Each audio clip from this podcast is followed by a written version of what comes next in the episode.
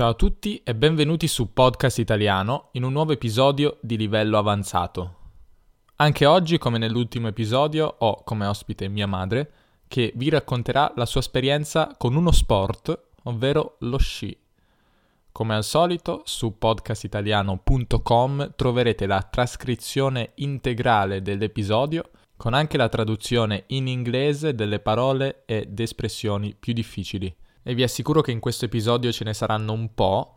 Il testo è infatti abbastanza tecnico e sono inoltre presenti molte parole che descrivono movimenti fisici che per mia esperienza sono un aspetto della lingua non così facile da apprendere. Ora lascio la parola a mia madre, buon ascolto. In questo episodio vorrei parlarvi di un'attività sportiva invernale che accomuna me e mio marito e in cui abbiamo trascinato, quando erano ancora piccoli e finché ne hanno avuto voglia, i nostri due figli Marco e Davide, lo sci di fondo. Alcune premesse. La regione in cui abitiamo, il Piemonte, dispone di vaste zone montuose, le Alpi occidentali, e pertanto nel periodo invernale, neve permettendo, si possono praticare svariate attività sportive, quali ad esempio lo sci alpino o da discesa, lo sci alpinismo, lo sci di fondo o nordico, appunto, eccetera. Da ragazza mi sono cimentata un po' nello sci da discesa, ovvero la varietà a cui immediatamente viene da pensare sentendo parlare di sci. Tuttavia non sono mai diventata esperta. Non andavo oltre la classica tecnica da principianti, lo spazzaneve, per scendere, curvare e frenare, e oltretutto avevo appreso solamente i rudimenti di base da qualche amica molto brava che mi aveva fatto da maestra.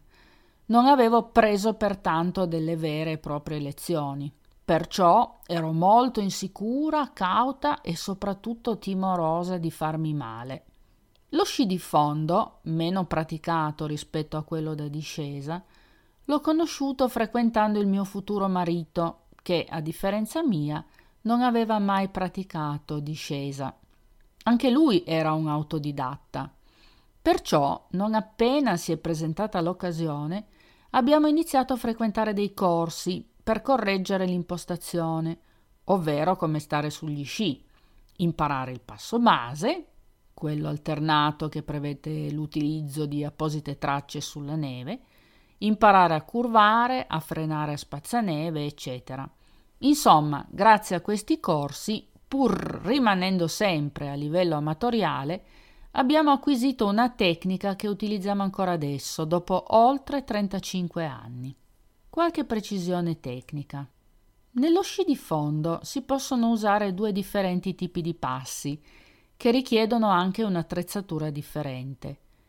Il passo alternato, ovvero la tecnica classica, e il passo pattinato.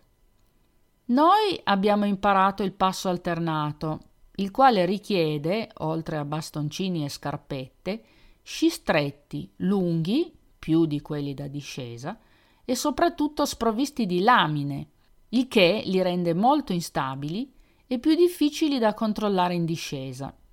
Il passo alternato si pratica, grazie alla spinta dei bastoncini, scivolando a passi alterni su apposite tracce sulla neve, dette anche binari.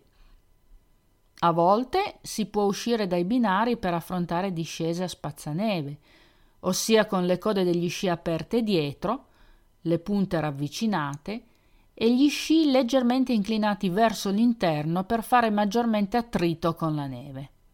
Il passo pattinato invece richiede sci più corti, scarpette che arrivano alle caviglie e bastoncini più lunghi. Si pratica su pista battuta senza tracce. Tipicamente si pattina a passi alterni, sempre spingendosi con i bastoncini. In entrambi i casi le scarpette sono agganciate agli sci tramite gli attacchi solo nella parte anteriore. Il tacco è libero. Tutte le piste prevedono i binari su uno o due lati per chi pratica il passo alternato, e l'area compresa fra coppie di binari è riservata alla tecnica del passo pattinato. In questo modo le piste sono percorribili da entrambe le tipologie di sciatori. I percorsi variano e la difficoltà è indicata da colori diversi.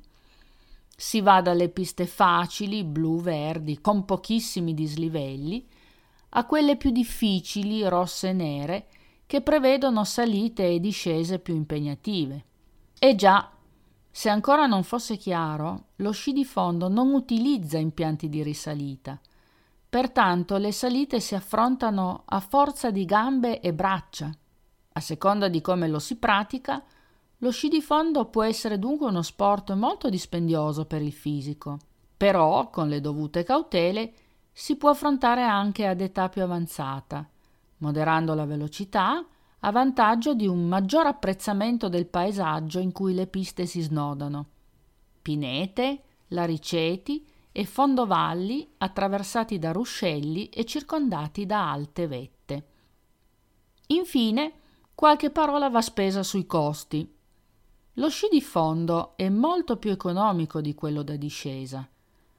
Attrezzatura a parte, peraltro poco dispendiosa, i costi si abbattono anche di un ordine di grandezza, poiché non ci sono impianti e l'unico onere è dovuto alla manutenzione delle piste. Purtroppo però la stagione del fondo è più breve rispetto a quella della discesa, poiché le piste sono collocate a quote più basse dove la neve si scioglie più in fretta. Detto questo, indipendentemente dalle vostre preferenze sportive invernali, venite a visitare le Alpi piemontesi. Troverete paesaggi meravigliosi, natura incontaminata e buon cibo. Vi ringrazio nuovamente per aver ascoltato l'episodio. Come sempre vi chiedo per favore di lasciare una recensione su Apple Podcasts se questo episodio vi è piaciuto. In tal modo altre persone scopriranno podcast italiano. Se avete idee per episodi di questo tipo, anche argomenti di cui potrebbe parlare mia madre, perché no, scrivetemi qui sotto nei commenti a questo episodio. Inoltre, è da un po' che non lo dico, vi ricordo di seguirci su Instagram, podcast underscore italiano, dove ogni tanto carichiamo mini video con spiegazioni sull'italiano. Ora è davvero tutto, grazie per l'ascolto e alla prossima. Ciao!